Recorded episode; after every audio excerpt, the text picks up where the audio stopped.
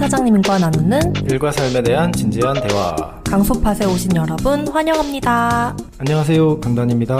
안녕하세요, 소신입니다.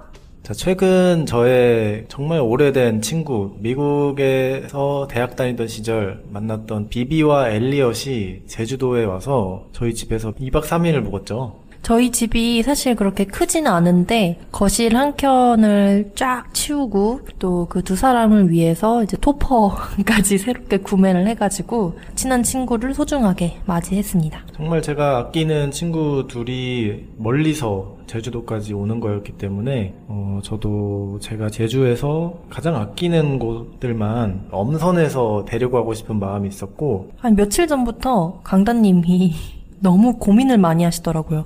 참고로 어, 평소에 강다님은 별로 계획을 세우지 않습니다. 그러니까 그만큼 비비와 엘리엇을 참 아낀다는 거죠. 첫째 날 우리가 뭘 했죠?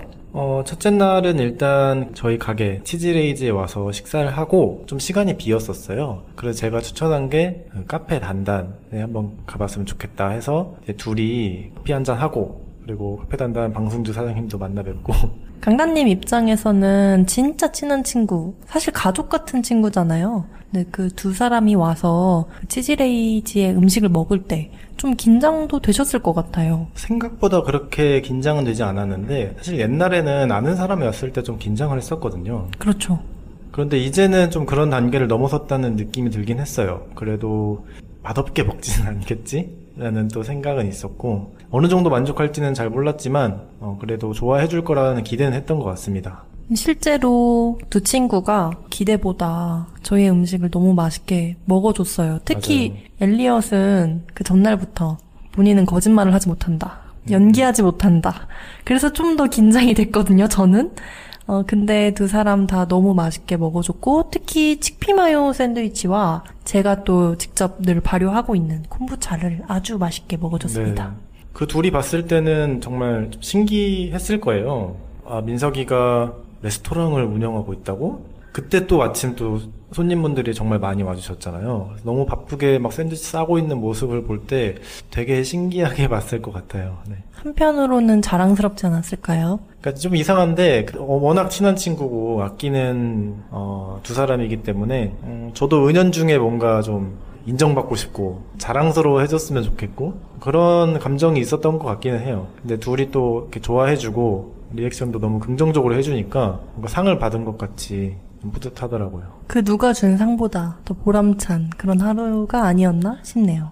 카페 단단 들렀다가 그 다음에 또 좋은 데 가셨잖아요. 다음으로는 제주 서쪽에 있는 큰 녹곰의 오름에 갔는데요. 제주도에 왔으니까 오름은 한번 가봐야 되지 않을까 싶었는데 그때 시간이 그렇게 넉넉하진 않았어요. 이제 조금 있으면 막 해가 질 것 같고 막 그런 시간대였는데 오름 딱한 군데 갈 수 있겠다. 근데 이왕 가는 김에 조금 힘들더라도 어, 풍경이 굉장히 좋고 좀 보람 찰 수 있는 이왕 칠 거 홈런을 쳐보자 해서 그큰 녹곰의 오름으로 갔었죠. 근데 올라가다 보니까 친구들이 좀 힘겨워하는 모습을 보면서 내 선택이 잘못됐던 걸까라는 좀 의심도 했지만 막상 올라가 보니 날씨가 워낙 좋아가지고 제주도가 진짜 한눈에 다 들어오더라고요.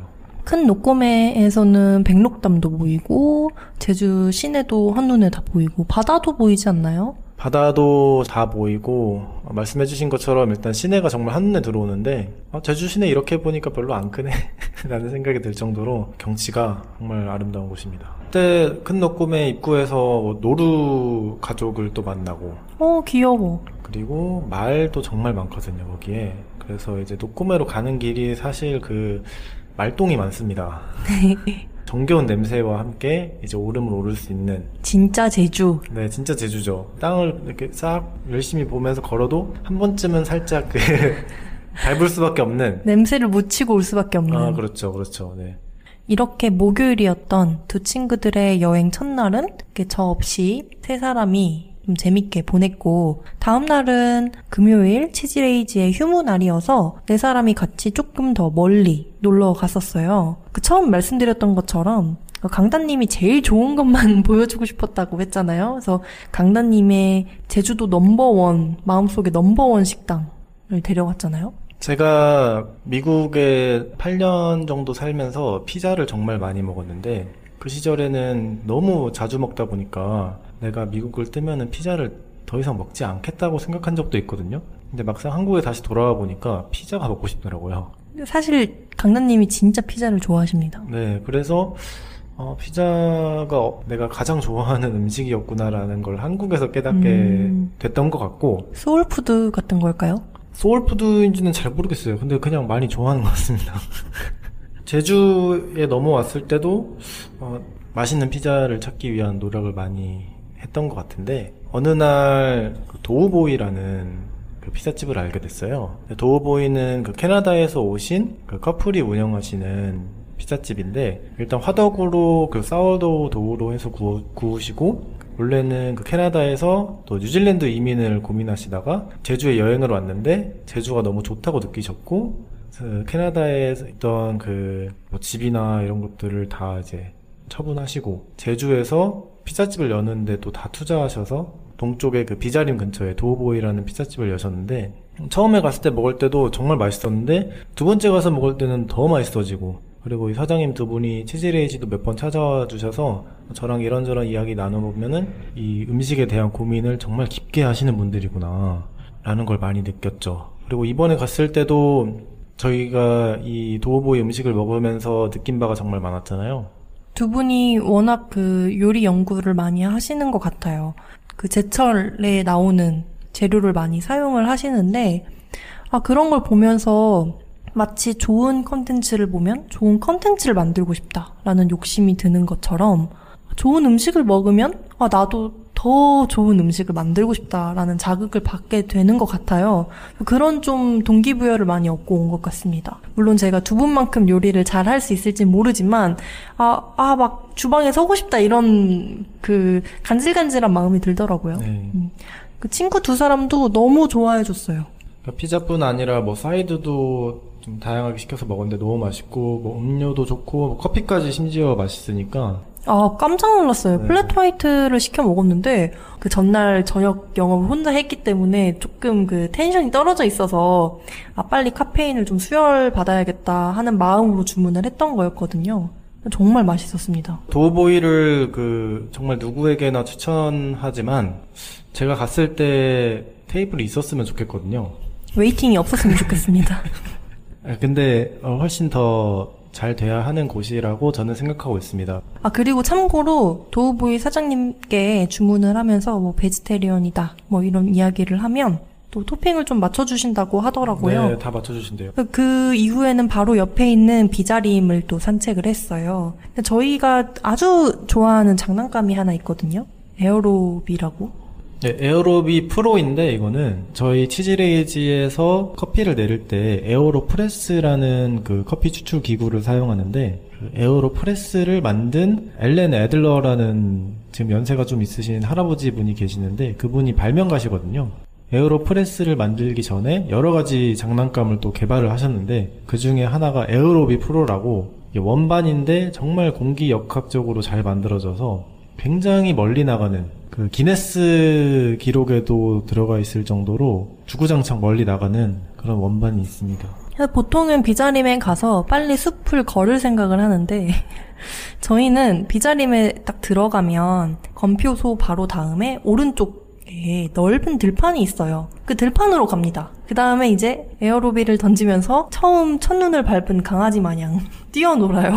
또 마침 그날이 조금 바람이 불고 추운 날이었어요. 그래서 걷기 전에 좀 몸의 온도를 높이면 좋을 것 같아서 한창을 그렇게 넷이서 에어로비를 던지며 뛰어놀다가 이제 산책을 나섰죠.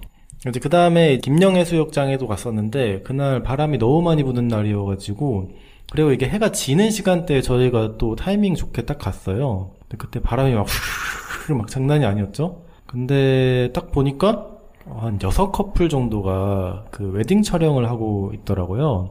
저는 몰랐어요. 김녕해수욕장이 웨딩 스냅 촬영이라고 하죠. 그 스냅 촬영의 성지라는 걸. 근데 웃긴 건 바람이 많이 불고 있고 또 해질녘이어서 그 촬영하는 커플 외에는 아무도 없었습니다.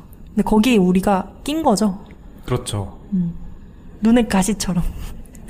근데 제 친구인 이제 비비와 엘리엇도 이제 오랜 연인 사이고 결혼을 계획하고 있다 보니까 저희가 즉석에서 저 옆에 있는 분들과 좀 포즈를 따라해봐라. 우리가 또 웨딩 촬영 한번 해주겠다 해가지고 그 바람을 뚫고 가가지고 해변에서 사진을 몇 번 찍었죠. 아이폰 광고 마냥 둘 다 아이폰을 들고 이제 다각도에서 사진을 찍기 시작했는데 아 근데 왜 거기서 웨딩 스냅을 하시는지 알겠더라고요. 특히 그 짧은 시간, 그 해가 질락말락할 때부터 진짜 그 지기 전까지 한 15분이나 될까요? 그러니까 그렇게 짧은 시간에 빛이 너무 이쁜 거예요. 사진을 정말 아무렇게나 찍어도 너무 예쁘게 나와서 뭐 저희가 뭐 인생 사진까지는 아니지만 두 사람에게 또 좋은 사진 많이 남겨줬습니다. 그 다음날 아침에는 이제 어디를 가야 할까 하다가 아침 일찍 여는 카페 중에 또 저희 강소팟에 모셨었던 또 기령배 사장님이 운영하시는 팩파가 있잖아요. 왜냐면 또 그 팩파에 카페인 morning 뷔페라고 단돈 6,000원에 카페인 음료를 무제한으로 마실 수 있는 말도 안 되는 프로그램이 있어가지고 이 친구들과 같이 가서 카페인 morning 뷔페랑 또 미니 도넛 열심히 먹었었죠. 저희는 팩파는 기존에 몇 번 갔었는데 morning 뷔페는 처음이었어요. 근데 진짜 가성비가 미쳤습니다. 음료도 맛있지만 와 어떻게 이 가격에 이렇게 무제한으로 와 정말 대단하신 것 같아요. 아 그날은 저희 친구들이 이제 비행기를 타고 다음 행선지로 떠나는 날이었기 때문에 전날처럼 멀리 갈 수는 없었어요. 그래서 시내에서 또 저희가 좋아하는 식당에 두 사람을 데리고 가야 하는 날이었는데 어, 점심으로는 구남동에 있는 김영미 해장국에 다녀왔습니다. 김영미 해장국은 저희가 발견한 지 얼마 안 됐는데 어, 제첩국, 닭곰탕, 북엇국을 하는 해장국 집이죠. 근데 저희는 가서 제첩국을 먹었는데 보통 그 해장국집에 가면 제주도는 우거지랑 어, 막 선지 들어간 그런 해장국을 사실 많이 해요. 좀 무겁고 입이 조금 짭조름해지는 그런 해장국을 많이 이렇게 하시고 찾으시는데 김영미 해장국 같은 경우는 진짜 그 정말 전날 술 먹으면 아침에 집에서 먹을 것 같은 그런 국물 요리를 많이 먹을 수 있어서 좀 특별하고 좋은 것 같아요. 그렇게 두 사람을 이제 마지막까지 든든하게 먹이고 이제 공항에 배웅을 해주고 짧았지만 아주 알찼던 여행을 마무리했어요. 강소팟 손님이 남겨주신 댓글을 한번 읽어보겠습니다. 어, 치즈레이지닷컴 블로그에 호돌님께서 남겨주신 댓글인데요. 팟캐스트 잘 듣고 있습니다. 얼마 전 오토바이 수리를 갔다가 바로 옆에 있는 정체모를 shop을 보고 두리번거렸었는데 지금 보니 그게 치즈 레이지였다는 것. 점점점. 이렇게 남겨주셨는데요. 어, 아마 저희가 치즈 레이지인데 치즈 레이지라고 잘못 남겨주신 것 같지만 정확히 보셨어요. 저희 건물에 저희 매장 외에는 딱 하나의 가게밖에 없는데 거기가 그 제주도에 유일하게 딱 하나 있는 혼다 매장이에요. 어, 보통 오토바이 수리하러 오셨다가 뭐 커피 드시러 저희 매장에 잠깐 찾아주시는 분들도 있고 치치레이지 한번 가보고 싶었는데 라고 생각했다가 오토바이 수리를 하러 왔는데 저희 매장을 또 우연히 발견하셔서 이렇게 들러주시는 경우도 왕왕 있습니다. 그러니까 이제는 호돌님처럼 그 치즈레이지에 와보지 않으셔도 강소팟을 통해서 치즈레이지가 어떤 식당인지 알게 되시는 분들이 있는 것 같아서 저는 굉장히 놀랐어요. 음, 그것도 참 인상적이네요. 저희가 방송에서 또 치즈레이즈닷컴 블로그를 식당만큼이나 많이 언급하다 보니까 또 호돌님은 이제 강소팟을 듣고 또 블로그까지 가서 이렇게 댓글을 남겨주신 것 같아요.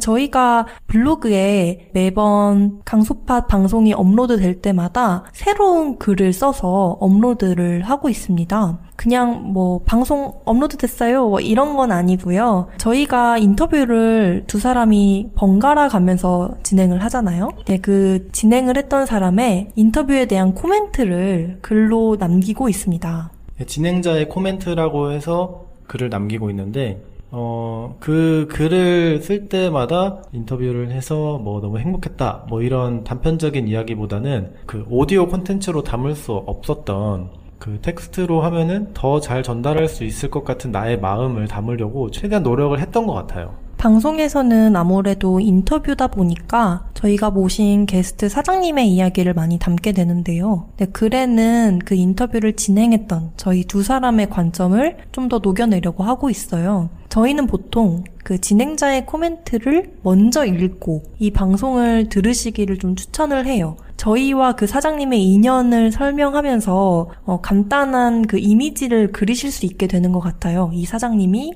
어떤 사람인지에 대한 그 이미지를 가지고 이 방송을 들으면 좀 더 몰입해서 방송을 끝까지 들을 수 있지 않을까 하고 바라고 있습니다. 강소파 듣고 너무 좋았지만 사실 매번 챙겨 듣는다는 건 참 어려운 일이잖아요. 네, 저희 블로그를 구독하시면 저희가 그 진행자의 코멘트와 함께 방송 업로드 알림도 함께 보내드리니까 만약에 이 방송을 듣고 계신데 아직 치즈레이지 닷컴 구독하지 않으셨다면 한번 방문해 주시면 좋겠습니다. 다음 댓글로는 애플 팟캐스트에 무시크님께서 남겨주셨는데요. 출퇴근길 필수 팟캐스트. 우연히 알게 되었는데 듣기 편안하고 느끼는 점이 많은 방송이에요. 다양한 분들의 솔직 담백한 이야기 참 좋네요. 앞으로도 다양한 컨텐츠 기대할게요. 아, 진짜 아까 강다님이 말씀하신 것처럼 아, 강소팟을 통해 저희를 알게 된 분들이 진짜 조금씩 생기시는 것 같아요. 이제는 강소팟이 더 유명해지고 치즈레이지가 그 다음으로.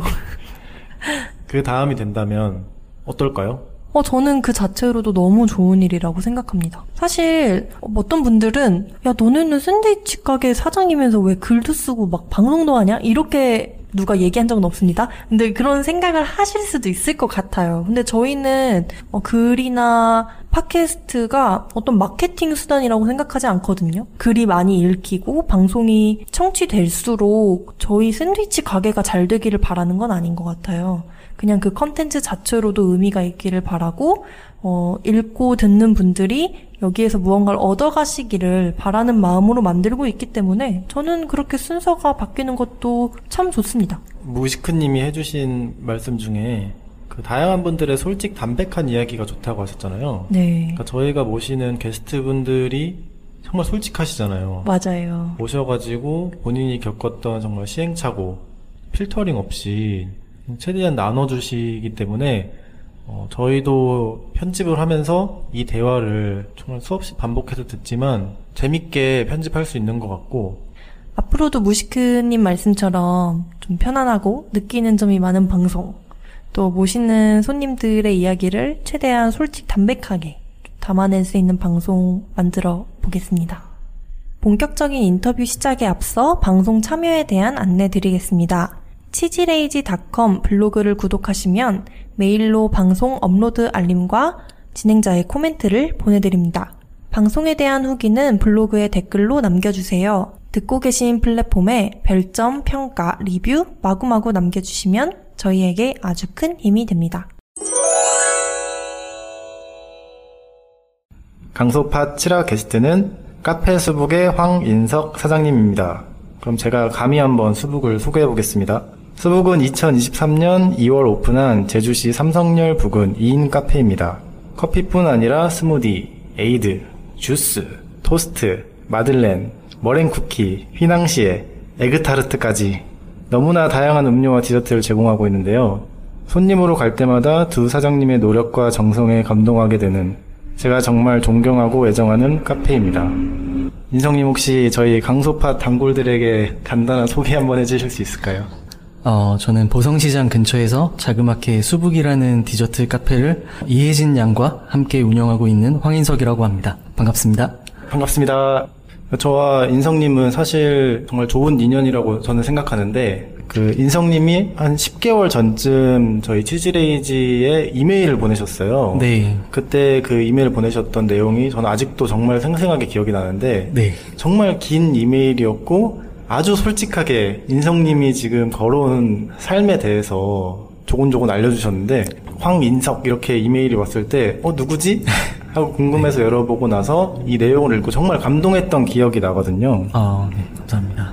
어, 그러니까 이 네- 이메일의 내용은 인성님이 그 서울에서 원래 일을 하고 계셨는데 혜진님을 만나서 제주에서 창업을 준비하게 될 때까지의 과정을 담고 있는 뭔가 그런 내용이었는데 그 시절 인성님이 저와 이제 음- 그 소신님을 만났을 때 어떤 고민을 하고 계셨는지 어떤 마음으로 치즈레이지에 먼저 컨택을 하셨는지 그거에 대해서 알려주실 수 있을까요?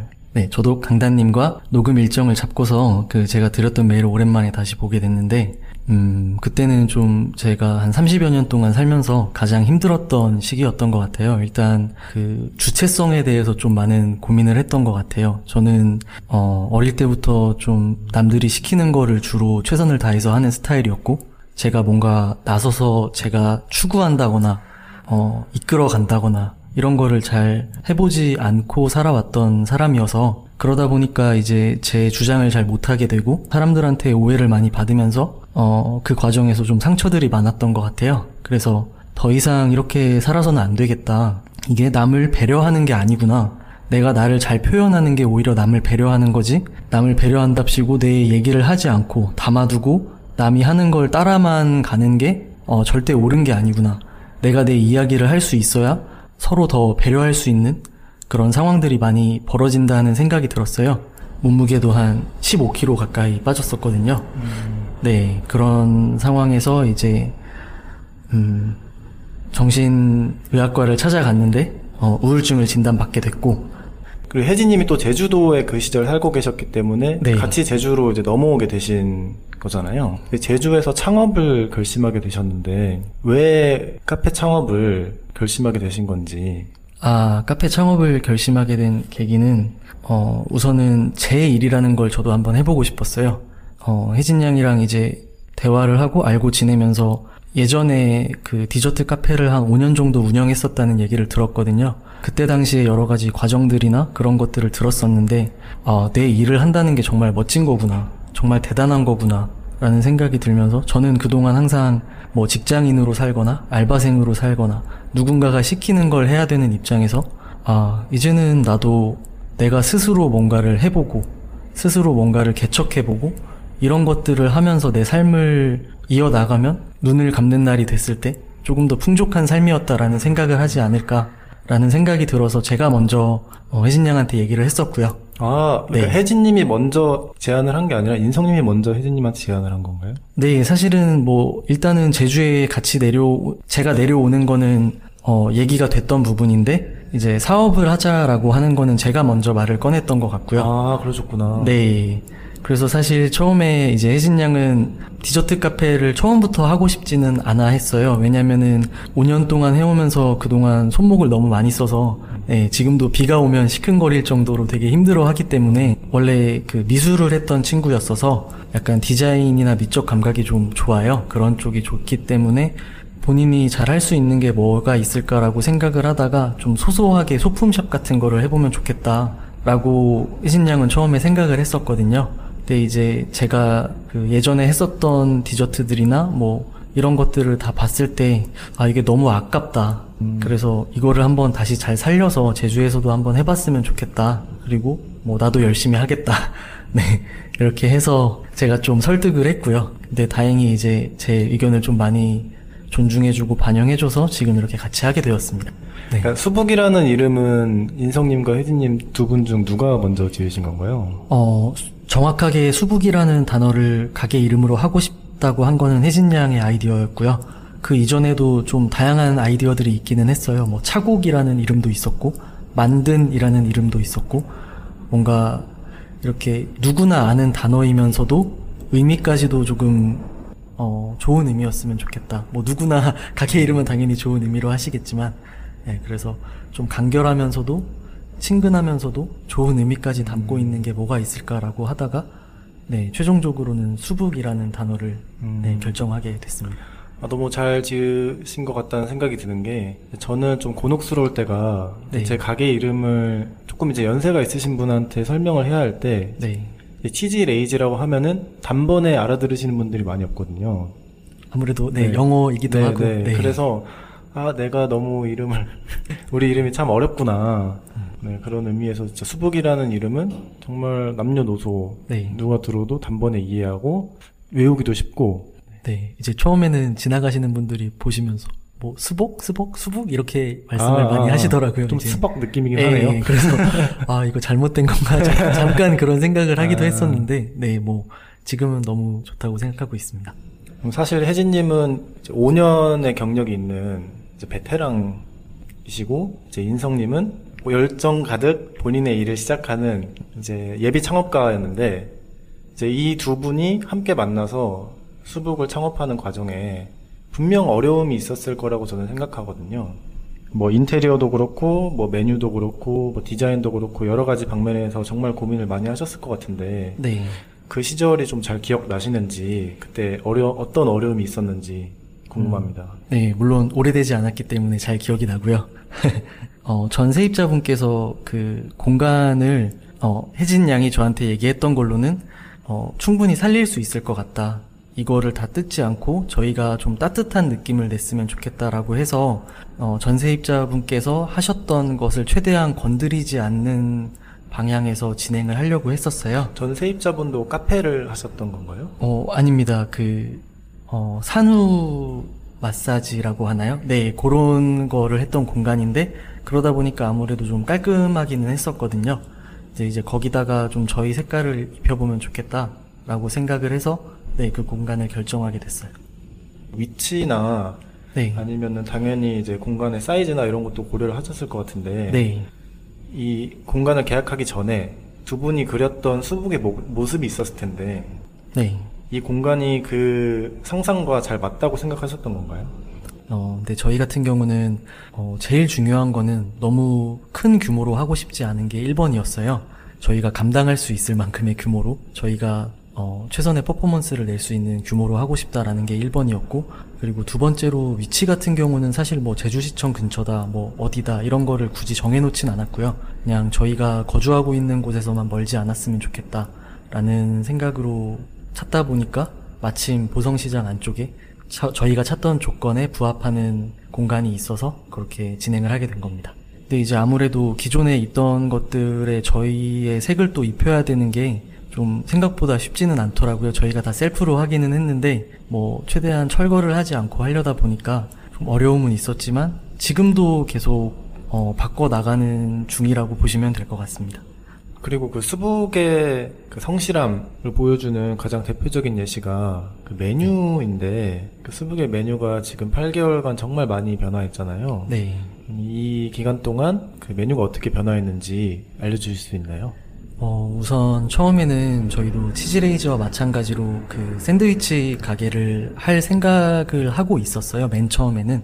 음, 아침에 빨리 장사를 하고 빨리 닫는 그런 가게를 하고 싶다라는 생각을 우선은 했었는데 기존에 혜진 양이 하던 게 디저트기 때문에 혜진 양의 장점을 살려보자 그런 대화가 돼서 그래서 디저트 카페로 결정을 하게 됐고요.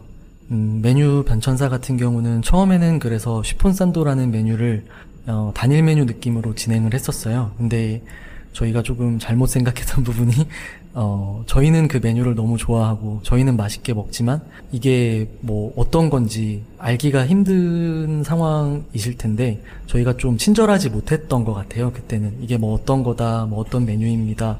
이게 뭐 케이크인지 아니면 뭔지 이런 거에 대한 그런 것들이 좀 많이 부족했고 그리고 또 막상 해보니까 이제 슈폰산도라는 게 마냥 그렇게 간단한 메뉴는 아니더라고요. 저희는 또 배달도 생각을 했었기 때문에 그러면 포장도 망가지지 않으면서 갈 수 있고 편하게 찾으실 수 있고 또 맛있게 드실 수 있는 그런 메뉴들을 계속 고민을 했었던 것 같아요. 그러다 보니까 이제 에그타르트라는 메뉴를 만들게 됐고요. 에그타르트는 음, 배달을 시키시는 분들이 거의 하나씩은 꼭 껴서 주문하실 정도로 정말 인기 메뉴가 됐는데 거기에는 이제 혜진 양의 엄청난 노력이 네, 들어있다라는 생각이 들고요. 뭐 음료 메뉴 같은 경우는 저희가 유튜브나 인스타 같은 걸 많이 참고하기도 하고 특히 일본 카페들을 많이 좀 찾아보기도 하거든요. 일본이 워낙 뭐 디저트나 이런 것들에 대해서도 되게 아기자기하고 예쁘게 잘 만들기 때문에 근데 그런 것들 중에서 저희는 또 너무 트렌디한 것만 하고 싶지는 않거든요. 그냥 무난하게 네 누구나 드실 수 있고 크게 뭐 이게 뭐지? 이런 생각을 안 하시고도 편하게 드실 수 있는 그런 것들을 추구하기 때문에 어느 분이 생각하시기에는 어, 너무 무난한 메뉴만 있는 게 아닌가라는 생각을 하실 수도 있고요.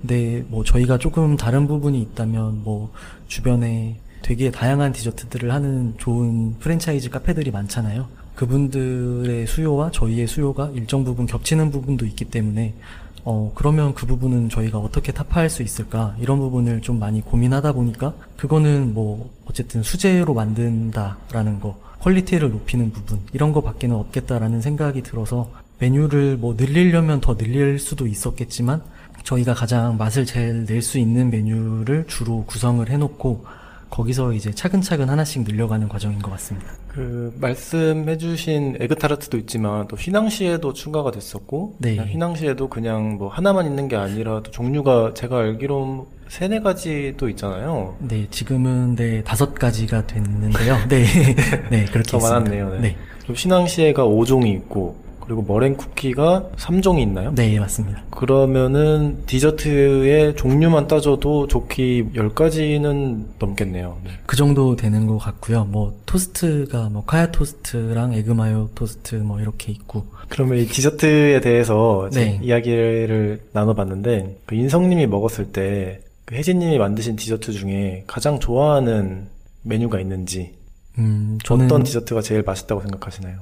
에그타르트라고 생각을 하는데요. 현지에서 유학을 다녀오신 고객님이 드셔보시고 이제 그 현지의 맛이 생각이 났다. 아 포르투갈 말씀하시는 건가요? 어, 포르투갈이었는지 홍콩이었는지 모르겠어요. 아, 네, 네. 정확하게 기억이 안 나는데 그 이제 현지의 맛이 난다. 여기에 정착하겠다라고 말씀하셨을 때 아, 혜진 양이 엄청 좋아했거든요. 음. 뭐 버리기도 하고 막 이렇게 했었던 그 노력들을 그 한마디로 다 보상을 받는 느낌이어서 그 말씀을 들어서가 아니라 제가 느끼기에도 네, 에그타르트가 가장 맛있지 않나? 라는 생각을 하고요. 휘낭시에도 지금은 고메 버터를 사용하는데 재료에 따라 맛이 얼마나 달라질까라는 생각도 해봤는데 정말 많이 달라지더라고요. 이게 풍미 같은 게 저는 베이커리 디저트를 잘 모르는 사람이지만 제가 맛을 봐도 느껴질 정도로 많이 달라지는 걸 보면서 아, 재료도 정말 중요하고 이 재료를 가지고 어떤 배합으로 어느 시간에 어느 온도로 구워내는가에 따라서 정말 맛이 다 달라질 수 있겠구나라는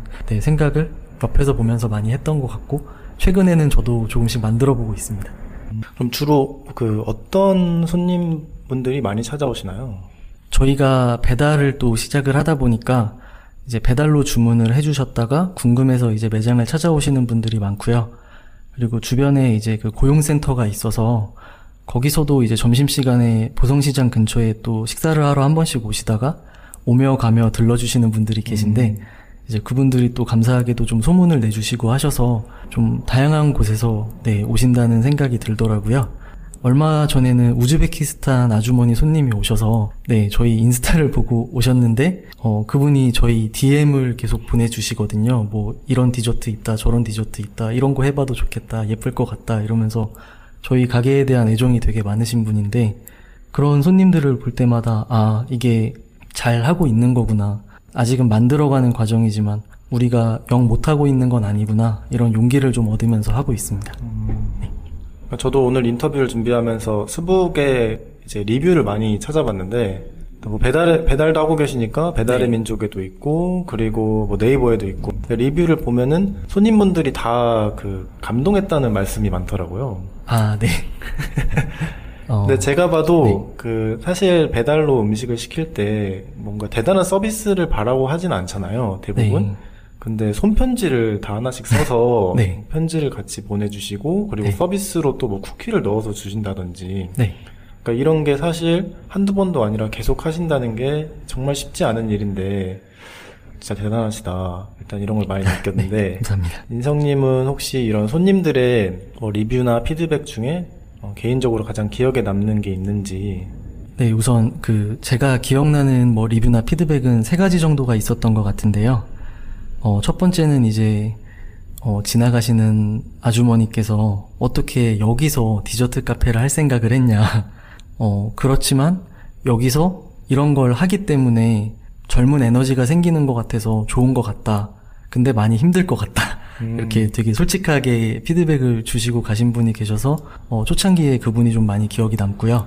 그리고 배달 리뷰 중에서는 매일 아침에 한 7시에서 9시 사이에 항상 같은 메뉴를 주문해 주시는 분이 계세요.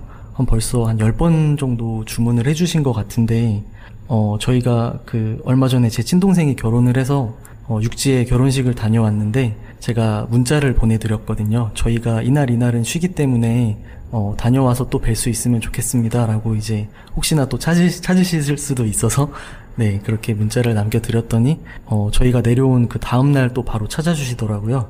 그리고 매번 주문을 해주실 때마다 뭐 오늘은 뭐가 맛있습니다. 또 생각이 났습니다라든지 어, 다른 그 요청사항을 적어주시더라고요. 그 감사의 표현을 계속 다른 방식으로 해주셔서 어, 좀 너무 몸둘 바를 모를 정도로 너무 감사해서 뭐 앞으로도 저는 계속 이어나갔으면 하는 바람인데 또 사람이 어떻게 같은 것만 먹을 순 없으니까 또 다른 걸 드실 수도 있지만 어, 그분이 참 많이 기억이 남고요.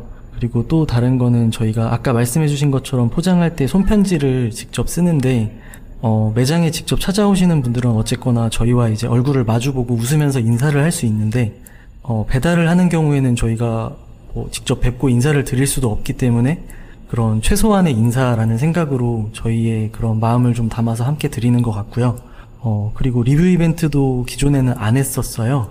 리뷰 이벤트를 계속 안 하다가 이제 이번 달부터 시작을 했는데 아무래도 이제 물가 상승률 때문에 메뉴 가격을 조금씩 일부 올렸던 메뉴들이 있거든요. 그래서 약간 어, 그거에 보답하고자 조금 더 어떤 걸 챙겨드릴 수 있을까 하다가 리뷰 이벤트를 함께 진행을 하게 됐고, 뭐 마찬가지로 저희도 사실은 리뷰가 더 있으면 좋은 거기도 하고, 좀 다른 쪽으로 생각같네요 네, 그러니까 음, 저희가 이제 포장 용기를 마감을 마스킹 테이프로 마감을 하는데 이게 좀 잘 안 뜯기면 되게 화가 나잖아요. 그래서 끝부분을 항상 삼각형으로 접어서 그렇게 포장을 하는데 어, 그런 부분까지 다 언급을 해주셔서 아, 이렇게 뭐 저희가 알아달라는 건 아니지만 세심하게 다 알아봐 주시는 고객님들도 계시는구나라는 생각을 또 하게 되면서 또 뭔가 저희가 놓치는 부분이 없나 이 리뷰를 통해서 좀 다시 한번 생각해 보게 된 것 같습니다. 만약에 인성님이 수북의 손님으로서 네. 수북의 리뷰를 남긴다면 네. 어떻게 남기실 것 같으신가요? 어, 이거는 혜진 양은 어떻게 생각할지 모르는데 저는 이렇게 남길 것 같습니다. 어, 디저트 카페계의 김밥 천국을 찾았다. 김밥 천국이라는 브랜드가 어, 사실은 엄청 가격대가 높은 것도 아니고 뭐 고급스러운 맛이나 고급스러운 어, 분위기를 자랑하는 건 아니지만 누구에게나 꼭 필요한 거라고 생각을 해요. 저도 개인적으로 많이 이용을 하고 있고 그런 것처럼 유일무이하거나 꼭 수북에서만 맛볼 수 있다 이런 메뉴가 있는 건 아니지만 저희는 그냥 언제나 편안하게 찾을 수 있고 또 자주 찾아주실 수 있는 네 그런 가게라는 생각이 들어서 디저트 카페계의 김밥 천국이 아닌가라는 음. 생각을 저는 개인적으로 해봤습니다. 디저트 카페계의 김밥 천국이라고 말씀하셨는데 네. 어, 저는 사실 김밥 천국이라고 하기에는 수북의 디저트 퀄리티가 너무 높아서 아, 네, 감사합니다. 네. 근데 가격 가성비가 너무 좋잖아요. 그래서 그 부분에 있어서는 김밥 천국이라고 이제 제가 동의할 수 있겠지만 네. 퀄리티는 사실 그 어디에도 뒤지지 않게 정말 노력을 많이 하고 있는 걸 제가 알기 때문에 손님으로서 네. 제가 알기 때문에 100% 동의할 수는 없는 것 같습니다. 인성님이 이야기하실 때 이제 계속 나오는 수북을 함께 만드는 혜진님에 대해서 인성님이 소개를 해주시면 어떨까라고 이제 생각을 했어요. 그래서 인성님이 바라본 혜진님은 어떤 사람인지 그냥 제가 느끼기에 그 혜진 양은 약간 호수 같은 사람이라는 생각이 들어요. 저는 좀 감정 기복도 심한 편이고 화도 좀 잘 내고 잘 울기도 하고 되게 감정 표현에 솔직한 부분이 있는데 어, 그렇다고 해서 뭐 혜진 양이 솔직하지 않다는 거는 아니지만 어, 항상 그렇게 뭔가 좀 평정심을 유지하고 크게 요동치지 않는 모습을 보면서 제가 좀 많이 배우는 부분이 있어서 어, 그런 부분에서 좀 호수 같은 친구가 아닌가라는 네, 생각이 들었습니다. 디저트에다가 이제 배달까지 하고 계시기 때문에 네. 정말 많은 노동이 필요할 텐데 이 두 분이 각자 이 수북에서 역할을 어떻게 나누고 계신지 네 우선은 혜진 양은 지금 전반적인 디저트를 담당해서 어, 마음에 안 들면 다 버리거든요. 그래서 아. 네 전반적인 디저트를 담당해서 정말 열심히 하고 있고요. 제가 봤을 땐 정말 최선을 다하고 있다는 생각이 들어요. 더 어떻게 더 잘할 수가 있나 싶을 정도로 디저트를 만들 때만큼은 정말 최선을 다 하고 있다는 생각이 들고 어, 주문이라든지 뭐 재고를 좀 파악해서 뭐 발주를 넣는다든지 이런 부분도 혜진 양이 맡아서 해주고 있고요. 뭐 신메뉴라든지 운영하는 방향이라든지 이런 다양한 아이디어들에 대해서는 주로 어, 혜진 양이 저보다는 많이 내는 것 같아요. 그리고 저는 이제 배달 어플이나 뭐 네이버나 인스타 같은 그런 SNS 관련된 업무들을 제가 좀 하는 것 같고요. 그리고 각종 뭐 전화 업무라든가 어 뭐 대량 주문이 들어온다거나 단매품 주문이 들어온다거나 할 때 그런 조율과 응대 같은 걸 주로 제가 맡아서 하고 있고요. 그리고 이외에도 뭐 청소나 설, 설거지 같은 거를 제가 저는 좋아하거든요. 그래서 청소와 설거지 같은 거는 주로 제가 하는 것 같고요. 그리고 어, 음료 쪽도 주로 제가 하고 있습니다. 설거지보다는 청소를 훨씬 더 좋아하긴 하는데, 아. 네 일단은 그 치워서 깔끔해졌을 때 마음이 너무 편해서 그게 너무 좋아서 저는 뭐 청소를 하거나 그런 거는 좀 힘들다는 생각이 잘 안 들더라고요. 네. 아, 저번에 수북에 놀러 갔을 때 네. 인성님이 네. 그 쓰레기 봉투를 들고 땀을 뻘뻘 흘리시면서 이렇게 네. 돌아다니시던 기억이 있는데 네. 그게 다 이유가 있었네요. 네. 네, 뭐 주로 쓰레기 같은 것도 제가 다 버리고요. 네. 음. 근데 뭐 전혀 그런 거에 대해서는 뭐 저는 힘들다고 느끼지 않기 때문에 음. 네, 제가 즐겁게 하고 있는 것 같습니다. 인성님에게는 사실 이 일이 아직은 새로운 편이지만 혜진님은 지금 또 디저트를 계속 5년 동안 했던 또 경력이 있으시고 어떻게 보면은 이제 비슷한 계열의 일을 계속 하고 계신 건데 네. 그 혜진님의 그 더 잘하고 싶다는 열정은 네. 어디에서 나오는 걸까요? 같이 이제 배달을 병행하면서도 되게 느끼는 부분이 있는데 본인한테 떳떳하고 싶어 하는 그 마음이 엄청 큰 사람인 것 같아요. 그래서 아, 이 정도면 됐겠지. 아, 뭐 오늘 살짝 이 정도여도 뭐 맛이 크게 나쁘지 않잖아. 괜찮잖아. 이렇게 타협하는 걸 단 한 번도 본 적이 없는데 제가 옆에서 봤을 때는 그냥 그 본인이 본인 스스로에게 떳떳하고 싶어 하는 그 마음에서 모든 게 출발하지 않나. 저는 그렇게 생각하고 있습니다. 이제 이 두 사람이 협업을 하면서 별다른 어려움은 없었는지 네. 그리고 네, 수북과 비슷한 상황에서 이제 2인 카페를 시작하려고 하는 분들이 있다면 이분들에게 해줄 수 있는 조언이 있을까요? 어, 우선 이거는 제가 많이 잘 못하고 있었던 부분이라서 꼭 말씀드리고 싶은 부분이 있어서 뭐 사실 이것 때문에 나왔다고 해도 과언이 아닐 정도로 네, 뭐 만약에 두 분이 같이 일을 하신다면 감정이 태도가 되면 안 된다. 라는 이 말이 둘이 일함에 있어서 정말 중요한 것 같아요. 제가 좀 감정적인 사람이다 보니까 제가 좀 뭐 이렇게 화가 나는 경우도 많고 되게 속상한 경우도 많고 일을 하다 보면 여러 가지 일들이 생기는데 저는 그런 감정 표현을 좀 하는 편이거든요. 혜진 양 같은 경우에도 감정이 없지는 않겠죠. 사람이니까 로봇이 아니다 보니까 그런데도 일단은 주어진 일을 확실하게 완수를 하고 어, 지나고 나서 얘기를 한다든가 그걸 뭐 꽁에 있다라는 뜻이 아니고 그때 당시에 내 감정이 이렇다고 해서 그걸 그 자리에서 바로 표현을 하면은 상황이 더 악화되기 때문에 그러 그리고 또 해야 될 일이 저희한테는 계속 영업 시간에는 있기 때문에 그런 거를 제가 좀 잘 못했어서 되게 미안한 부분이 많았는데 어, 혜진 양은 그런 부분을 되게 잘 하고 있어서 제가 많이 배우고 있고 그리고 저도 그렇게 하려는 노력을 지금 하고 있는 중입니다. 감정이 태도가 되면 안 된다는 말씀하셨을 때 네. 비수가 날아와 저에게 꽂혔는데 네. 그 둘이서 일하고 특히 이제 저는 부부가 함께 일하잖아요. 그러다 보니까 모든 게 다 행복할 거라고 생각하실 수도 있을 것 같아요. 네. 뭐 사랑하는 사람 둘이 만나서 좋아하는 일 하면 얼마나 좋아 이렇게 할 텐데. 사실 이제 매일 같이 일을 하다 보면 뭐 부딪히는 경우도 있고 네. 서로 사랑한다고 해서 모든 뭐좀 클론이 아니잖아요. 뭐 네. 복제 인간이 아니기 때문에 네.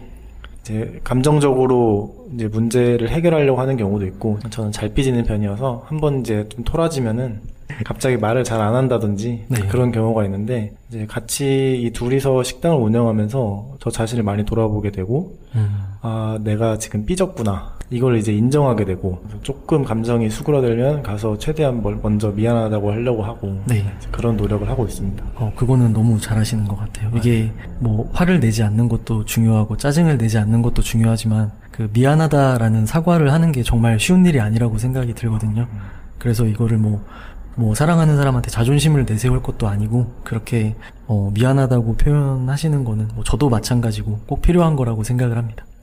한 번씩 상담 받으러 가야겠네요. 미안하다고 한다는 게 네. 아, 저도 너무 쉽게 될 때도 있고, 네. 어떨 때는 감정이 저를 삼켜 먹은 것처럼 네. 너무 삐져가지고, 네. 이 말이 안 나오는 거죠. 네, 그럴 때마다 이제, 아, 내가 아직 멀었구나. 또 시간이 지나면 그렇게 반성하고 그럽니다.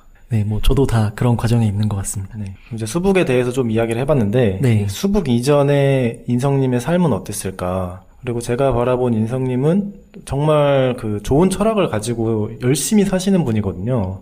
그래서 인성님에 대해, 인성님의 좀 개인적인 부분에 대해서도 좀 여쭤보면 좋을 것 같다는 생각을 했어요. 그러니까 제주로 이주하시기 전, 아까 이제 짧게 얘기하셨지만, 네. 육지에서 이제 다른 일을 하셨는데, 그때 어떤 일을 하셨는지 알려주실 수 있나요? 어, 일단 저는 알바를 꽤 어릴 때부터 했어요. 그래서 중학교 때부터 여러 가지 알바들을 쭉 하면서 거의 알바는 쉰 적이 없었던 것 같고요. 어, 직장인으로 일했던 거를 좀 말씀드리자면 일단 대형 문구점에서 일을 좀 했었고요. 어, 그리고 IT 헤드헌터로도 일을 했었고, 중장비 부품업체에서도 일을 했었고요.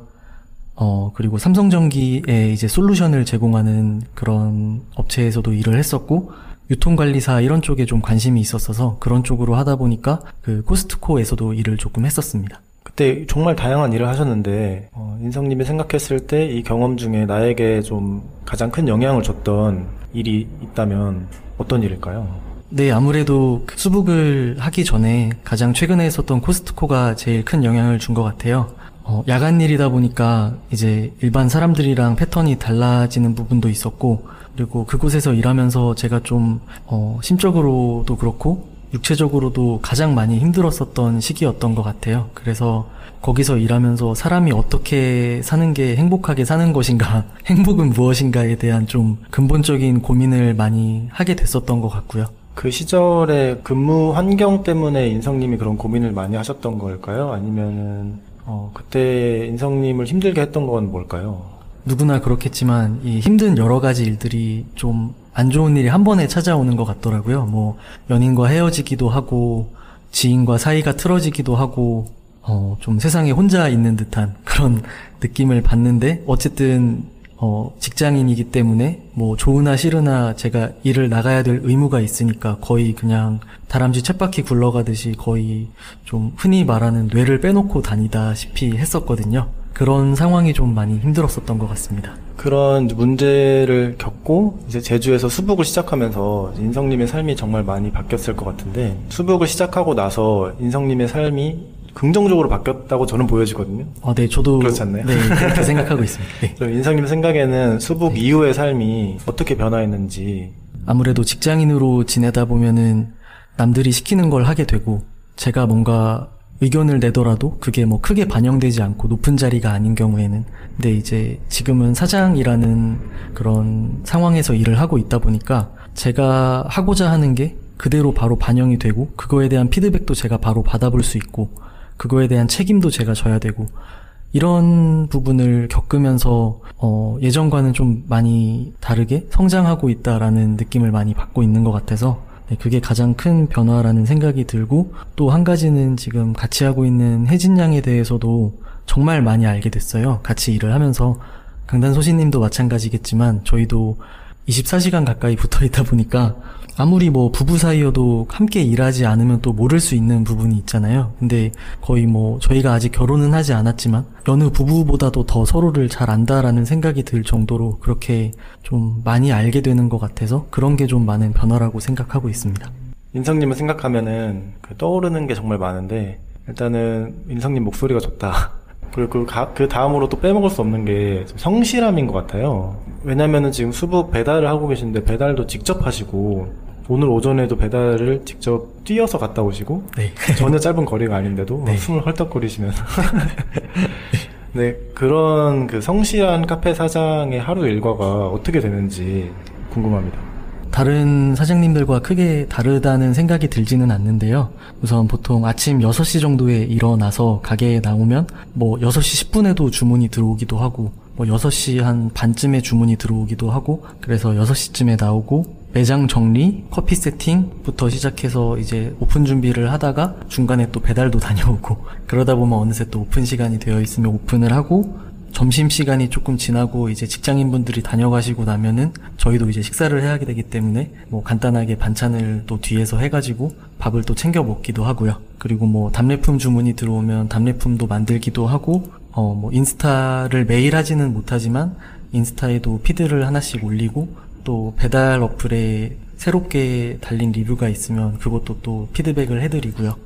아직도 그 수납 공간에 대한 좀 문제점이 있어서 이것도 주문해보고 저것도 주문해보고 하면서 계속 개선해 나가는 그런 과정에 있어서 그거에 또 좀 많은 시간을 투자하는 것 같고요. 조금 더 나은 동선과 덜 힘들게 일하기 위한 그런 준비들을 하기, 하고 있어서 이제 또 신메뉴 개발도 또 해야 되는데 신메뉴를 개발할 시간이 조금 부족한 것 같아서 네, 하루가 48시간이었으면 좋겠다는 생각을 매일 하고 있는 것 같습니다. 신메뉴를 혹시 생각하고 계신 건 있나요?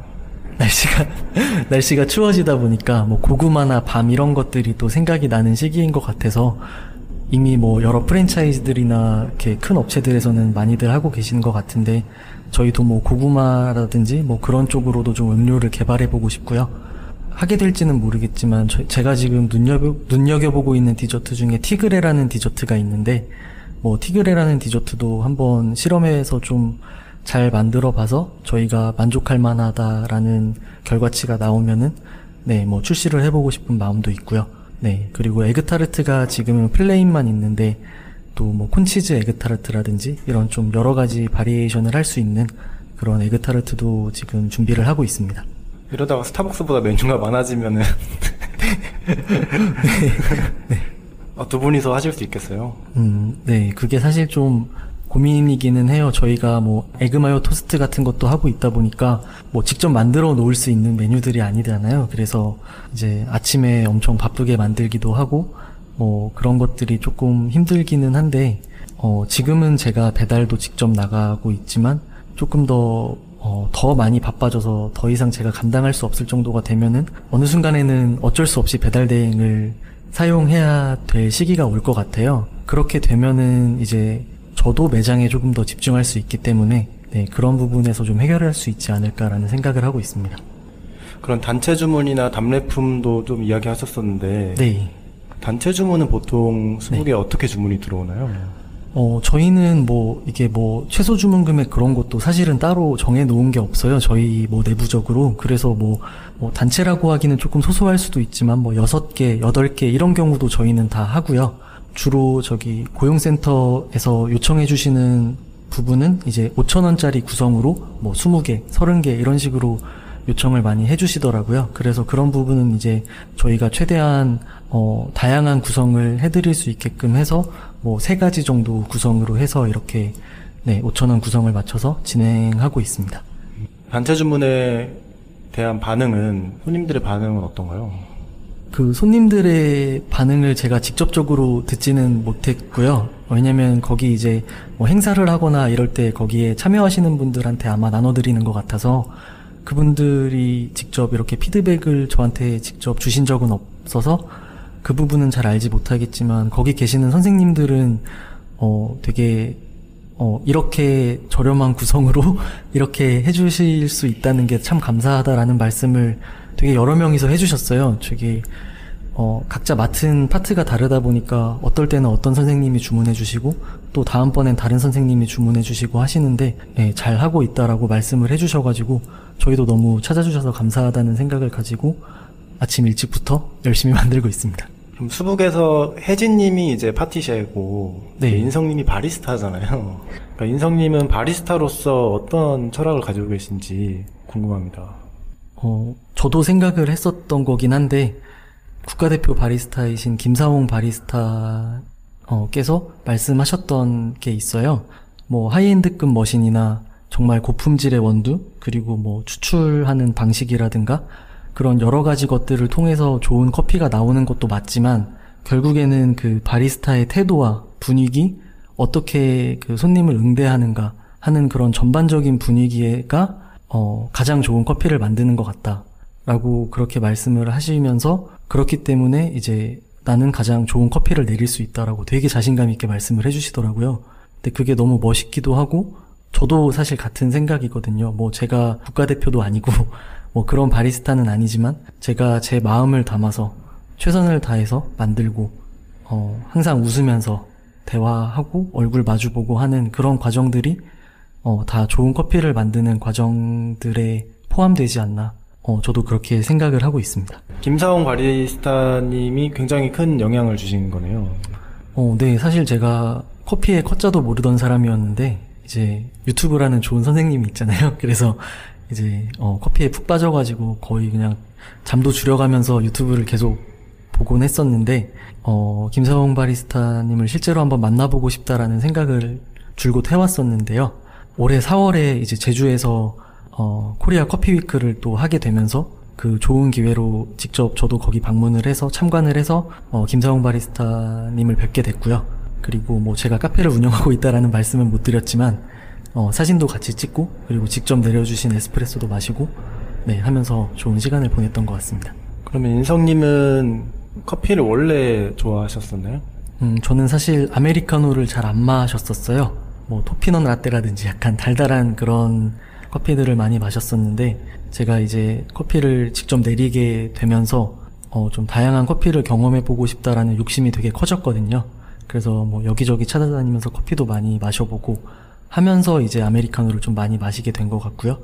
그리고 아메리카노도 물론 너무 맛있고 아이스 아메리카노 시원하고 너무 맛있지만 저는 에스프레소를 조금 더 좋아하는 것 같아서 어, 에스프레소 잘하는 곳을 좀 더 앞으로도 많이 찾아다니면서 네 마셔보고 싶은 생각이 있습니다.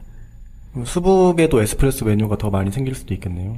에스프레소 메뉴가 사실 지금 수북에는 없어요. 어, 지금 저희 머신이 조금 문제가 발생하는 부분이 없지 않아 있어요. 그래서 제가 어, 좀 커피를 많이 버리는 경우가 있는데 이제 조만간 또 머신을 바꿀 계획이 있거든요. 그래서 조금 더 잘 추출할 수 있는 어, 머신으로 에스프레소를 해보고 싶은 욕심이 있습니다. 제가 그 머신을 살 때만 해도 많은 공부를 공부가 되지 않은 상태로 머신을 구매했었어요. 그러다 보니까 그 뭐 카페를 준비하시거나 뭐 이제 매장을 운영하시고 싶은 분들께 드리고 싶은 말씀이 어, 저처럼 이렇게 성급하게 구매하지 마시고 조금 여러 가지를 또 비교해 보시고 분석해 보시고 가격대도 꼼꼼히 따져 보시고 그 해당 업체에서 어떤 서비스를 지원해 주는지 이런 것들까지 조금 더 심도 있게 알아보신 다음에 진행을 하시면 네, 저 같은 시행착오가 없을 거라는 생각이 들어서 이게 뭐 카페를 운영하는 입장에서 저희 머신이 지금 뭐 상태가 좋지 않습니다라는 말씀을 드리는 게 사실 쉬운 얘기는 아니지만 예, 그럼에도 불구하고 그 안에서 제가 지금 어쨌거나 제 나름의 최선을 다하고 네, 또 그게 안 된다고 생각하면 버리고 있고 그런 거 플러스 또 저처럼 같은 실수를 하지 않으셨으면 하는 바람에서 네, 이 말씀을 꼭 드리고 싶었습니다. 사실 인성님의 삶의 100%가 수북은 아니잖아요. 인성님은 또 음악에도 좀 일가견이 있으시고, 그리고 운동도 또 좋아하시고, 뭐 여러 가지 방면에 또 취미가 있다고 저는 알고 있는데, 그 인성님은 어떤 취미를 가지고 계신지, 그리고 무엇을 할 때 가장 즐겁다고 느끼시는지 궁금합니다. 어, 네, 저는 그 큰 집에 할머니가 계셨어서 어릴 때부터 주말에 이제 큰 집을 가족들이 다 같이 갔었어요. 할머니를 뵈러. 그래서 매주 큰 집에 가면 친척 형들이 흑인 음악을 굉장히 좋아해서 한 유치원생 때부터 아마 흑인 음악을 들었던 것 같아요. 그래서 그 영향으로 흑인 음악을 듣는 걸 굉장히 즐겨 하고요. 주변 사람들한테 음악을 추천해 주거나 어, 또 음악을 통해서 사람들을 만나거나 이렇게 하는 거를 굉장히 좋아합니다. 그리고 잠깐 음악을 업으로 하고 싶다라는 꿈을 꿨던 적도 있었어서 근데 그 꿈은 저는 아직도 현재 진행형이라고 생각을 하거든요. 그래서 제 친구들 중에는 이미 뭐 플레이어로 활동을 하고 있는 친구도 있고 아니면 활동을 하다가 지금은 또 뭐 직장 생활을 하고 있는 친구도 있고 스튜디오를 운영하고 있는 친구도 있고 여러 친구들이 있는데 어, 저도 디지털 싱글을 하나 발매하는 게 제 좀 소소한 목표라고 해야 할까요? 그 디지털 싱글 발매는 언제쯤 이거는 작년에도 말씀을 드렸었던 것 같은데 친구가 스튜디오를 운영하고 있어서 아마 녹음은 거기서 하게 될 것 같고요. 어, instrumental은 나와 있는 상황인데 이제 거기에 이제 멜로디랑 가사를 붙이지는 못한 상황이어서 어, 제가 일을 하면서 이거를 시간을 쪼개서 잘 해봐야 되는데 아마 빠른 시일 내는 조금 힘들 것 같지만 그래도 내는 날이 오면은 꼭 말씀을 드리도록 하겠습니다. 인성님은 그 작곡과 보컬을 같이 하시는 건가요? 뭐 거창한 작곡이라고 하기는 제가 피아노를 잘 치지 못해서 그냥 컴퓨터로 미디를 조금 찍을 수 있는데 어 그걸로 제가 뭐 왕곡을 만들어서 팔거나 이랬던 적은 없고 그냥 취미 수준에서 작곡은 하는 것 같고요. 노래는 제가 어릴 때부터 또 친척 형들의 영향으로 음악을 들으면서 또 노래를 부르는 것도 좋아하게 됐거든요. 그래서 어, 뭐 어디서 노래 부를 기회가 있으면 크게 빼지는 않고 다 불러왔던 것 같아요. 그래서 노래 부르는 거는 네, 지금도 즐겨서 하고 있습니다. 음악 이외에 또 다른 취미가 있다고 네. 저는 알고 있는데 석실하다는 유튜브 채널 운영하신 적도 있고 또 맨몸 운동도 열심히 하신 적 있잖아요.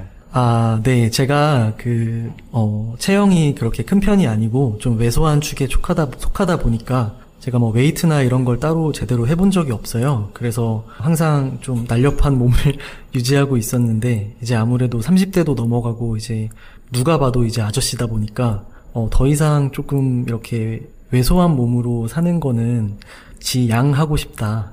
그런 욕심이 조금 생겨서 석실하다라는 유튜브를 좀 강제적으로 제가 만들어 봤어요. 그래야지 제가 운동을 할 것 같아서. 그래서 그렇게 했었는데, 매일마다 운동을 하고 영상을 올리셨었나요?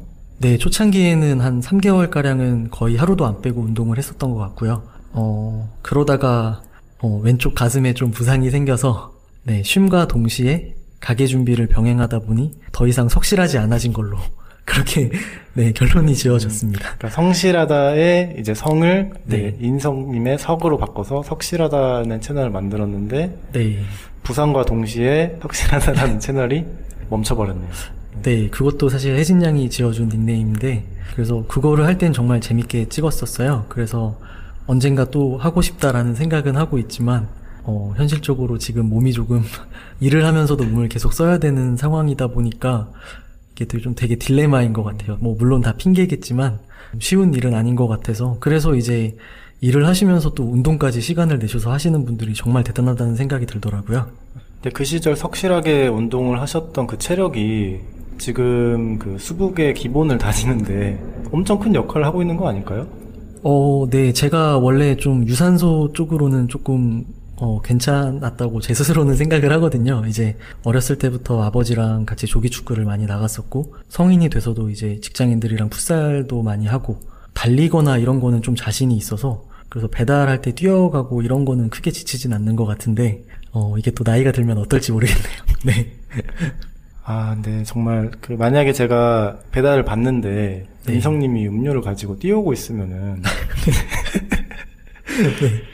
미안한 마음에 음료를 마실 수 있을지 모르겠어요. 어, 아, 그거를 모르셔야 될 것 같아요. 네, 받으시는 분들이 모르셔야 될 것 같고. 아, 물론 가까운 거리는 뛰어다니지만, 좀 먼 거리는 지금, 뭐, 차로도 이동을 하고요. 그리고 너무 감사하게도 그, 제가 제주에 내려와서 그때 그 청년 심리 상담을 받을 때, 어, 제 선생님이셨던 그분께서 이제, 어, 본인이 사용하시지 않는 전기 오토바이가 있다. 혹시 괜찮으면 이걸 가져가서 한번 활용해보지 않겠냐라고 흔쾌히 저한테 넘겨주셔가지고, 네, 일단 받아왔고요. 어. 네, 받아와서 이제 조금 이제 밖에 좀 오래 세워져 있던 친구라서 약간 어느 정도의 기본적인 점검을 좀 받고 그 다음에 이제 한번 투입해볼까 생각을 하고 있습니다. 아, 너무 다행입니다. 네, 감사합니다.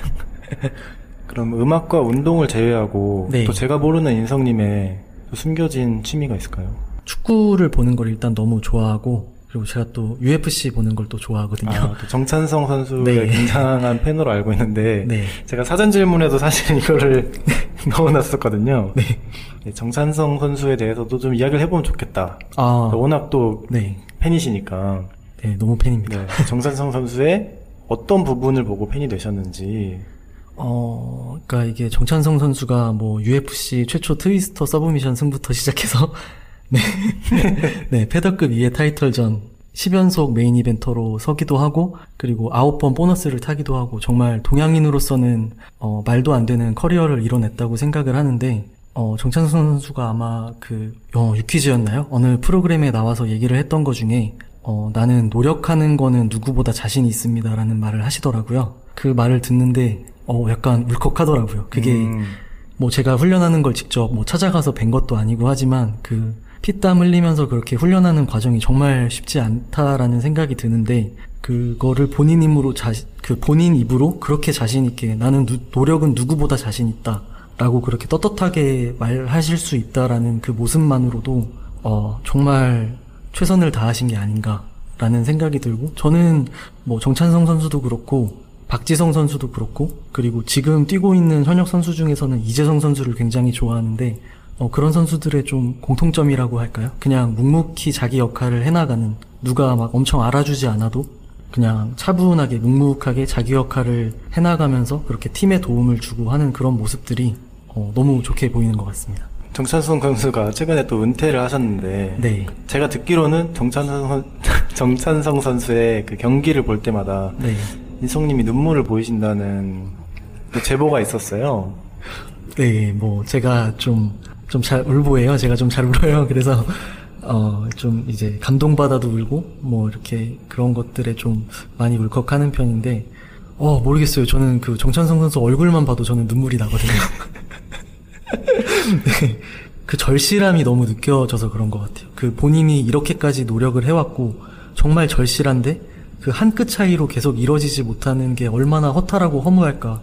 그 마음에서 좀 많이 안타까운 부분도 있고 항상 볼 때마다 정말 두 손을 꼭 모으고 손에 땀을 쥐고 보면서 자꾸 네 울게 되는 것 같습니다. 그러면은 수북을 시작하고 나서는 사실 시간을 내기가 어려워서 네. 뭔가 그 새로운 취미를 찾거나 하기에는 좀 어려우셨을 것 같은데 일 외에 뭔가 다른 취미를 만들어 봐야겠다 이런 생각을 하신 적은 없나요? 그 조금 전에 인터뷰 전에 어, 소신님이랑도 잠깐 저희가 대화를 나눴잖아요. 그 런닝을 최근에 하신다고 들었는데 저도 런닝을 좀 하고 싶거든요. 이게 제가 배달 다니면서 좋은 게 뛰다 보면은 땀을 쫙 빼면은 또 그게 마냥 힘든 것뿐만 아니라 기분이 또 좋아지고 refresh도 되고 해서 물론 뭐 저는 일로 뛰는 거긴 하지만 달린다는 행위가 주는 행복이 굉장하다는 생각이 들어서 러닝 크루 이런 데 좀 참석을 해보고 싶은 네 그런 취미를 가져보고 싶다라는 생각을 하고 있습니다. 인석님이 그 뛰어가야 하는 배달이 생겼을 때 네, 그때 이제 저한테 연락을 주시면 네. 제가 같이 뛰어서 네. 같이 배달을 하는 거는 네. 어떨까요?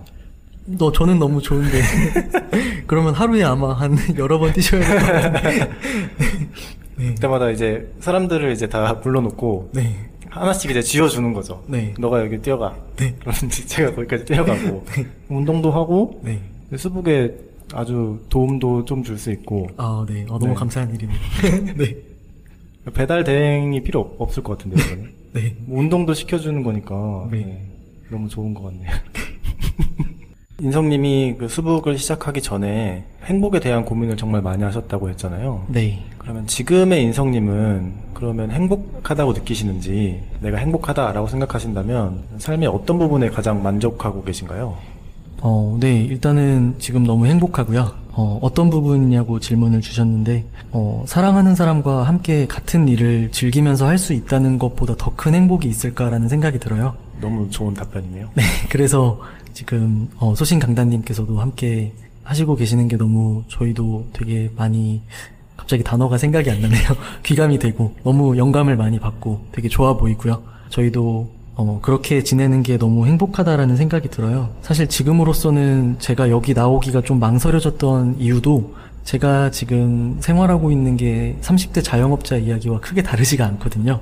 기존에 게스트로 나오셨던 사장님들께서는 정말 그 각자의 철학이 뚜렷하시고 가치관이 훌륭하시고 그런 시간 배분도 굉장히 잘 하시는 것 같고 근데 저는 사실 지금 조금 더 나은 가게, 조금 더 많은 것들을 제공할 수 있는 가게를 만들기 위해 사실은 표현이 조금 그렇지만 갈아놓고 있는 중에 있다고 생각을 해요. 그래서 여기서 이런 말씀을 드리는 게 조금 취지에 어긋나는 거 아닌가라는 생각도 해서 조금 망설이기는 했지만 어, 이렇게 하루에 18시간을 일을 하면서도 행복할 수 있다라는 게 쉬운 일이 아니라고 생각하는데 어, 그런 점에서는 저는 참 행운아라고 생각하고 있습니다.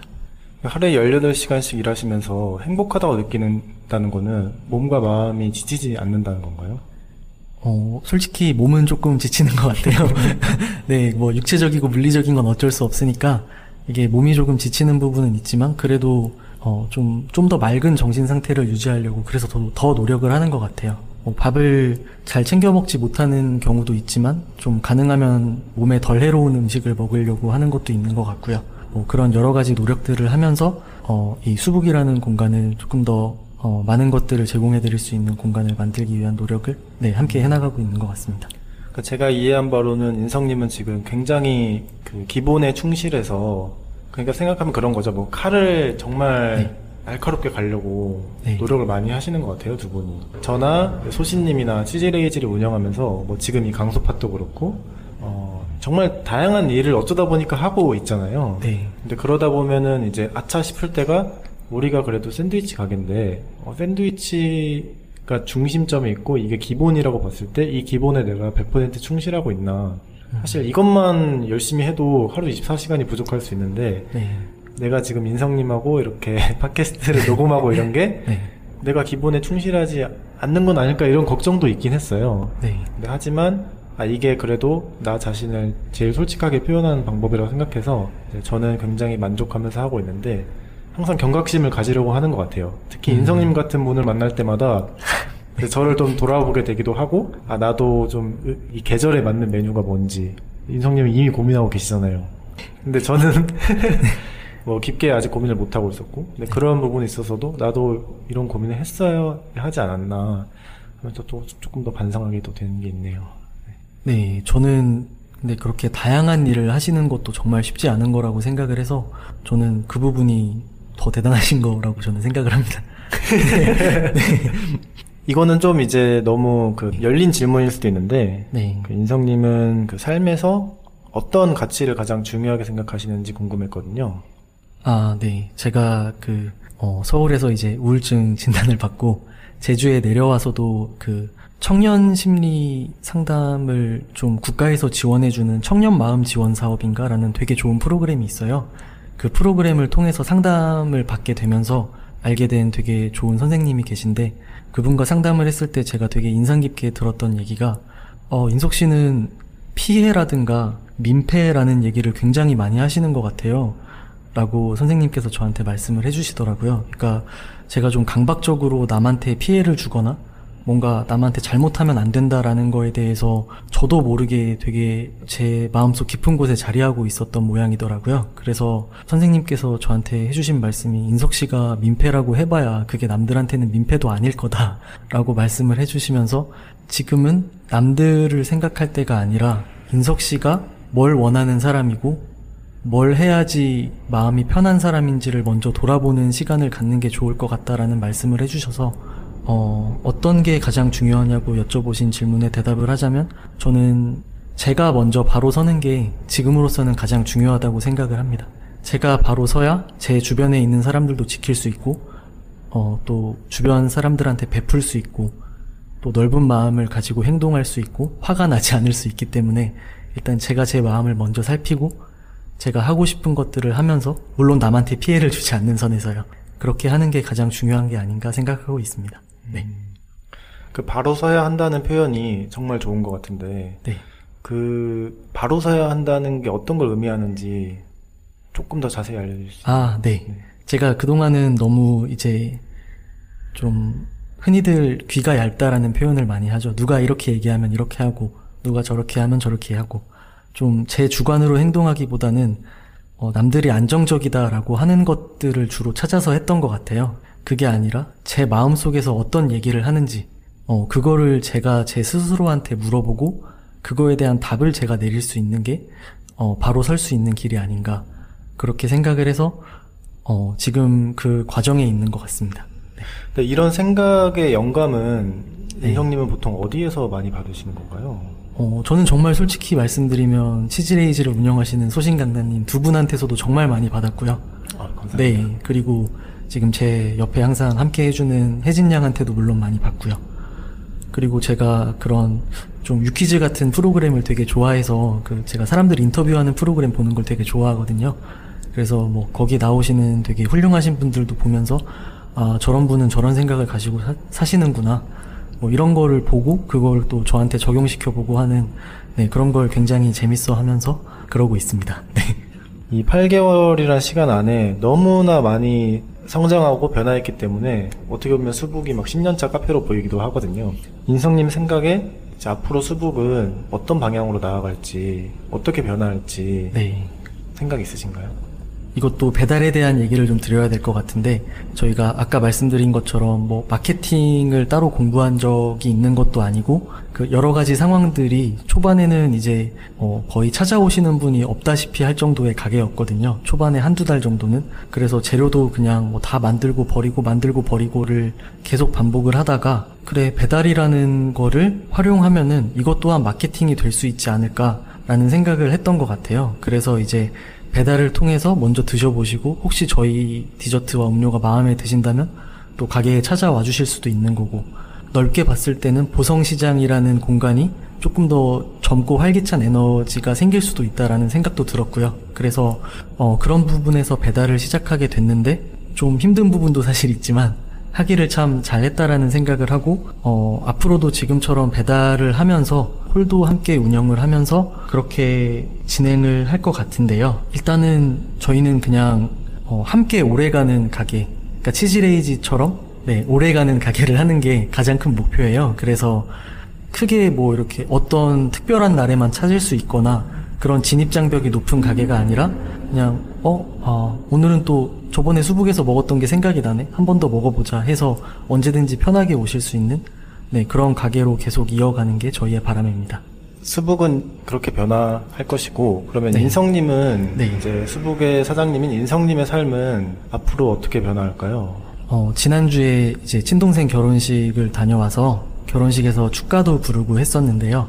이제 제가 뭐 여러 결혼식을 많이 다녀봤지만 또 제 친동생이 결혼하는 건 또 다르더라고요. 어, 저도 아직 혜진 양이랑 결혼하지 않은 상황이지만 이제 앞으로 좀 그 결혼에 대한 것도 서로 이제 어, 조금씩 대화를 나누기 시작한 과정에 있어요. 그래서 어, 우선은 가정을 꾸리고 싶다라는 게 목표 중에 하나로 새롭게 생긴 목표가 있고요. 가정을 꾸린다는 게 어떻게 보면 내 편이 생긴다는 거잖아요. 그래서 그 내 편이 생긴다는 거에 대한 안정감이 인생에서 얼마나 어, 큰 것인가라는 생각이 들어서 그런 부분을 빨리 네, 이루고 싶은 생각이 들고요. 그리고 그 수북이라는 단어가 정말 음, 누구나 아는 되게 친근한 단어잖아요. 그래서 뭐 제 개인적으로도 그렇지만 시간이 점점 지나면서 수북이 누구나 아는 누구나 언제나 누구든지 찾을 수 있는 네, 그런 가게가 같이 되었으면 하는 게 네, 앞으로의 변화였으면 좋겠다라는 생각이 듭니다. 그럼 인성님은 어, 수북을 운영하면서 네. 그리고 살면서 목표를 세우시는 편인가요? 어, 사실 저는 굉장한 제의여서 원래는 다 뭐 단기적인 목표, 장기적인 목표 이런 거를 좀 세우는 편이었어요. 근데 제 일을 또 해보면서 느끼는 게 사람 일이 사람 일이라는 게 아무리 계획을 세워도 내 마음대로 되지 않는 일이 정말 많구나 라는 생각을 하게 되더라고요. 그래서 좀 큰 그림이라고 할까 큰 방향성은 당연히 가져가겠지만 예전만큼 그렇게 세부적인 계획이나 목표를 그렇게 구체적으로 세우지는 않게 된 것 같습니다. 아 그러면은 뭐 미래에 꼭 이루어지면 좋겠다 하는 목표가 따로 있진 않나요? 어, 되게 진부하지만 뭐 저도 그렇고 혜진 양도 그렇고 건강하게 네 오래오래 행복하게 수북을 운영하는 게 꼭 이루어졌으면 하는 일입니다. 수북을 모르고 계시는 분들이 제주에 정말 많이 계실 거잖아요. 네. 수북에 찾아오실 앞으로 정말 많은 분들이 찾아오실 텐데 찾아오실 손님에게 좀 하고 싶은 말 있으신가요? 어, 우선은 찾아오시기가 쉽지 않으실 것 같아서, 네, 그 부분에 대한 양해 말씀을 좀 드리겠고요. 이게, 어, 안쪽에 있다 보니까, 이렇게 막 가끔 전화가 오셔서 어디냐고 여쭤보시는 분들이 계세요. 그래서, 어, 저희는 우선 말씀드리자면, 돈만석이라는 고깃집 맞은편에 위치하고 있고요. 네. 어, 오시는 분들에게 드리고 싶은 말씀은 그냥, 뭐, 언제든지 편안하게, 네, 오셨으면 좋겠어요. 그게 저희가 가장 추구하는 거고, 별다른 건 없는 것 같아요. 그냥 편안하게 언제든지 오셔서 네 즐기시고 가주시면 좋겠다. 그렇게 말씀을 드리고 싶네요. 네. 그럼 이건 이제 마지막 강소파 게스트에게 물어보는 공통 질문인데 그 인성님이 강소파 게스트로 추천하고 싶은 사장님 있으신지 얼마 전에 오픈을 했는데 뭐 사실 제가 추천을 해도 될지 잘 모르겠어요. 이게 뭐 제가 뭐 동의를 구하고 추천을 하는 건 아니지만 어, 혜진 양 동생과 동생 이제 친구분께서 어, 제주시청 근처에 어, 책도 읽고 좀 생각도 정리할 수 있고 술도 한 잔 즐길 수 있는 어, 그런 좀 조용하지만 뭐 대화도 할 수 물론 대화도 할 수 있고요. 그런 공간을 마련을 해서 지금 운영을 잘 하고 있거든요. 그리고 또 그 친구들도 소신 강단님이나 또 저희나 앞에 참여해 주셨던 게스트분들 못지않게 열심히 또 가게에 정말 최선을 다하는 친구들이고 올바른 가치관을 가지고 네, 운영을 하고 있는 친구들이어서 어, 그 친구들의 이야기도 좀 많은 사람들이 들어보면 좋지 않을까 라는 생각이 들어서 네, 추천을 드리고 싶습니다. 말이 너무 길었는데요. 네, 마음의 실루엣이라는 공간을 운영하고 있는 네, 이혜경 양을 저는 한번 추천해보고 싶습니다. 마음의 실루엣은 저도 가오픈 당일에 저와 소신님이 우연히 그 수북에 놀러 갔다가 아, 네, 맞아요. 기억납니다. 아, 오늘이 마음의 실루엣 오픈 날이에요? 라면서 그날 저녁에 이제 저도 소신님하고 가고 네. 이제 인성님하고 혜진님도 가셔서 네. 이제 거기서도 만났었죠. 네, 맞습니다. 딱 갔을 때 느- 처음으로 느꼈던 거는 아 너무 세세하게 준비를 잘 한 공간이구나. 네, 감동적일 만큼 여러 군데를 직접 만드셨다는 게 많이 느껴졌고 네, 물론 메뉴도 너무 좋았고 그리고 그 두 분이 일하시고 계신 모습도 좋았고 어, 제가 정말 친한 친구가 제주도에 놀러 왔을 때 어, 추천할 만큼 어, 네. 저한테 정말 인상 깊었던 공간이었어요. 네, 그 친구들이 들으면 엄청 감사하다고, 네. 아, 거짓말 아닙니다. 네. 제가 어, 소신님과 같이 네. 다음에 또 놀러 가서 네. 또 이야기도 더 드리고 네. 언젠가 한번 꼭 여기 모셔서 긴 이야기 한번 나눠보도록 하겠습니다. 그러면 인성님 오늘 혹시 대화를 길게 한번 나눠봤는데 네. 소감이라고 해야 될까요? 혹시 어떠셨는지 아, 네. 여쭤보고 싶네요. 어, 사실 제가 이렇게 여러 사람들 앞에서는 나서는 스타일이 아니거든요. 그래서 사람들은 제가 조용하다고 생각하는데 제가 좀 소수정예에 강한 편이어서 이렇게 어, 소수로 있을 땐 제가 좀 투머치 토커가 되더라고요. 그래서 아까 전에 같이 식사를 하시면서도 어, 제가 너무 주저리주저리 말을 많이 할까봐 걱정입니다라는 말씀을 드렸던 것 같은데 지금 무슨 말을 하는지 잘 모르겠어요.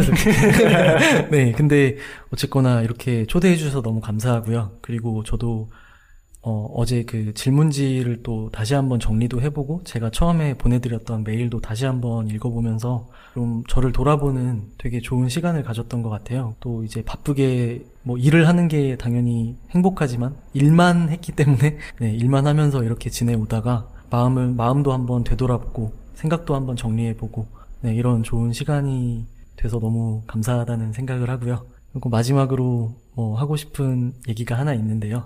여기에 이제 음, 강소팟에 오게 된 김에 그냥 조금 한마디 하자면 어, 지금 저와 함께 이렇게 정말 열심히 어, 하고 있는 혜진 양한테 항상 고맙다는 얘기를 좀 네, 꼭 하고 싶습니다.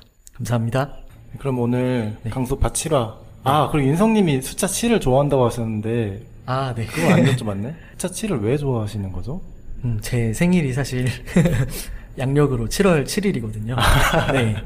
그래서 제가 7이라는 숫자를 좋아하는데 또 이게 또 뭐 TMI지만 제 동생은 또 4월 4일생이에요. 네. 그래서 이제 부모님이 이렇게 잘 맞춰서 낳아주셨는데 네. 그래서 제가 숫자 7을 좋아하기도 하고 그래서 뭐 제 이름이 황인석이다 보니까 뭐 게임 아이디나 이런 것도 다 뭐 칠석 이런 식으로 만들거든요. 거의 뭐 초등학생처럼 아이디를 만드는데 네, 그래서 그런 의미에서 제가 숫자 7을 좀 좋아하는데 또 마침 7화에 게스트 자리로 초대를 해주셔가지고 네 저는 너무 만족하면서 네 돌아갈 수 있는 것 같습니다. 아 그럼 강소파 7화 7월 7일생 황인석 아 이게 생일을 네 어쩌다 보니까 네 7월 7일생 네. 카페 수북 사장님 황인성님과 함께 강소파 7화 한번 오늘 마무리해 보겠습니다. 나와주셔서 감사합니다. 네, 초대해주신 어, 강단님도 감사하고 들어주시는 청취자분들도 감사합니다. 다들 행복하셨으면 좋겠습니다. 감사합니다. 오늘은 카페 수북 황인석 사장님을 모시고 일과 삶에 대한 진지한 대화를 나눴습니다. 진행을 맡은 저는 강단이었고요. 저희는 2주 후 화요일에 다시 인사드리겠습니다. 감사합니다.